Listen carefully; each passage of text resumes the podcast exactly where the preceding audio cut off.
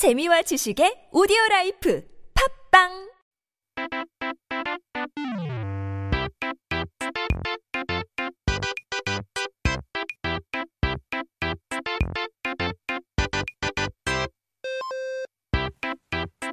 Time to take a look at our first word of the day. 이 사전을 한번 펼쳐보고 오늘의 첫 번째 단어를 살펴봐야 되는데요. 출사표입니다. 출사표. 선거철에 정치인이나 기업에서 새로운 대표가 자리에 앉게 되면 제가 앞으로 이곳을 어떻게 해서 더 좋게 만들겠습니다. 하면서 구체적인 공약을 들며 출사표를 던지곤 하죠. So politicians during the election campaigns or when a new C E O comes to the company, they tend to make a detailed, ambitious, driven speech and promises like, I'll make this place better by doing this and that. And they throw 출사표. So 출사표는 어떤 일을 새롭게 하거나 도전하겠다는 의지를 밝힌다는 의미를 가지고 있는데요. So 출사표 has a meaning of showing will and resolution to start something new and perhaps take on a challenge to make a change. 이제 많이 들어보기는 한 단어인 것 같은데 과연 출사표 어, 어떤 뜻일까요?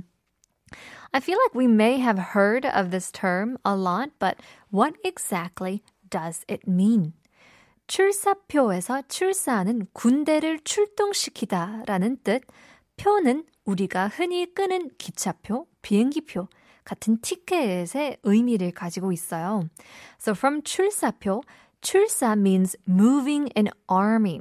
Uh, I guess uh, militarizing an army. Does that make sense? And 표 is the ticket that we use in train tickets, plane tickets, and so on. 그러면 군대를 출동시키는 표라는 뜻인 건데요. So it would mean a ticket to move the army. 그렇다고 해서 이 표가 있으면 군대를 출동시킬 수 있다는 이야기가 아니라 군대를 출동시키겠다는 마음을 품은 생각을 담아서 임금에게 바치는 글, 그런 편지의 역할로 쓰였어요. But rather, it doesn't mean having this ticket enables you to move an army, but instead it's used rather as a letter written to the king with the intention to uh, mobilize an army. 중국에서 제일 유명한 역사소설인 삼국지에 나오는 가장 유명한 인물 중 한 명, 제갈공명이 라이벌 나라를 물리치고 오겠다는 각오를 담아 편지를 적어서 왕에게 쓴 글이 그 유래인데요. Now, it originated from the most famous person, from the most famous historical novel in China, Romance of the Three Kingdoms. And the person's name is 제갈공명. Now, he wrote a letter to the king, and the letter was about his resolution to defeat a rival country on the border.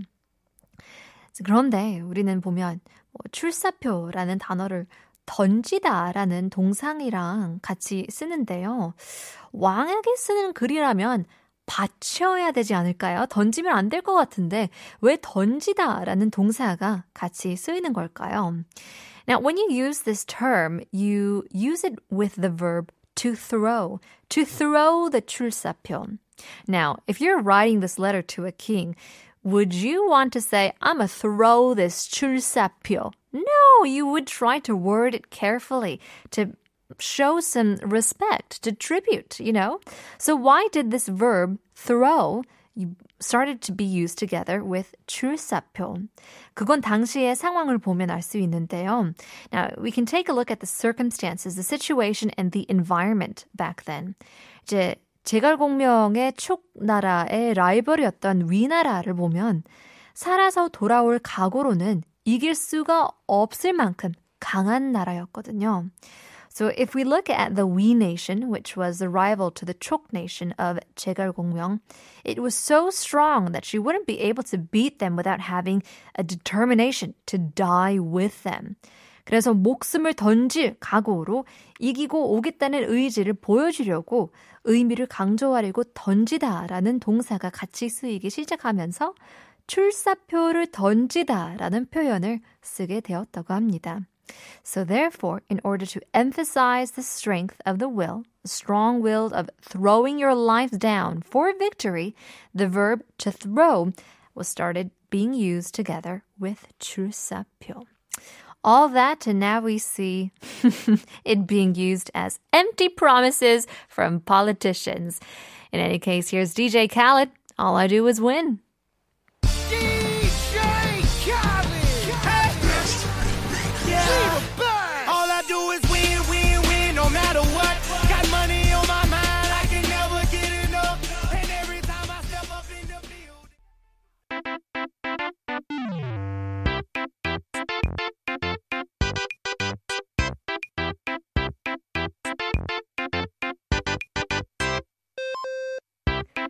Time to take a look at our second word of the day. 오늘의 두 번째 단어는 바로 멍텅구리인데요.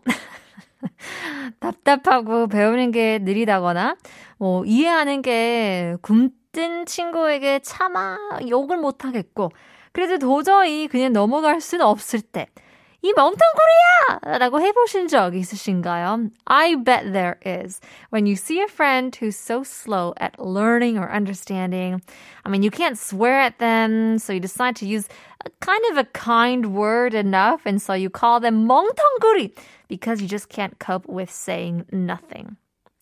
우리 지니님들은 너무 다 착해서 그런 적이 없으시다고요? 에이, 거짓말! Or maybe you genies are too kind to say this kind of word even, but 그럼 기억력이 안 좋은 사람을 금붕어라고 한 기억은요. So what about calling someone with a bad memory a goldfish? 금붕어라고 한 적 있으시다면 멍텅구리 라고 한 것이랑 결국 어, 똑같은 건데요. 멍텅구리도 사실 물고기에서 온 말이거든요. Now, if you have, you essentially have said 멍텅구리 to them too, because 멍텅구리 also originates from a type of fish. 원래 이름은 뚝지라고 불리는 물고기에서 온 말인데요. 겨울에 주로 잡히고 못생겼지만 맛은 좋은 물고기로 해산물을 좋아하는 매니아분들이라면 다 아는 물고기예요. So originally, it comes from a fish called 뚝지. Now, they're caught during the winter, and although they are a very, very unattractive-looking fish, they are some good delicacies that seafood lovers know about. So then, 그런데 왜 물고기를 가리키는 단어가 답답한 사람을 이야기하는 단어가 된 걸까요? So then how did a word referring to an ugly fish become a word to talk about someone who is quite slow? 나중에 뚝지를 한번 찾아보세요. 못생겼는데 통통하고 심지어는 되게 느릿느릿하게 움직이거든요. Fifth time, you gotta look up how a 뚝지 looks. It's very ugly. Very chubby as well. How can a fish be chubby? Look it up, you'll find out. And it's also very, very slow. 얼마나 느릿느릿하면 바로 앞에 위험이 있어도 여유만만하게 움직인대요. 바다에 나무늘보라고 보시면 될 것 같은데요. 그걸 보고 사람들이 아, 아, 이 물고기는 참 멍청하네. 멍청구리야, 멍청구리 하다가 멍텅구리가 된 거죠. 여기서 구리는 동물의 형용사를 붙여서 부르는 싶을 때, 부르고 싶을 때 더하는 어, 전미사랍니다. 전미사. So slow that even though they face danger in front of them, they move so slow as if they have all the time on earth. I guess they can also be kind of the sloth of the sea. But people saw this and said, wow, this fish really is dumb. It's a 멍청구리. And later they said it forward and backward, 멍청구리, 멍청구리, and then it ended up being 멍텅구리. So here, 구리 is a suffix when you want to call an animal or a human by adding an adjective to it. 바보 같고 어리석다라는 뜻으로 뚝지 물고기를 부르는 뜻으로 멍텅구리를 사용하다가 그런 사람을 이야기할 때 쓰는 뜻으로 확장되었다고 합니다.